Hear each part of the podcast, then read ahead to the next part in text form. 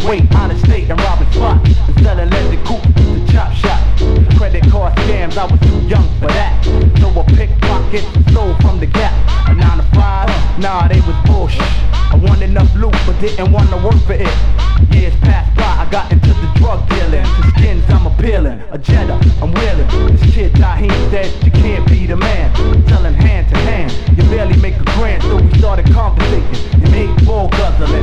Gun smuggling, and the money's coming in. Me and my two man crew. So what y'all wanna do? Even put my partner on, or two.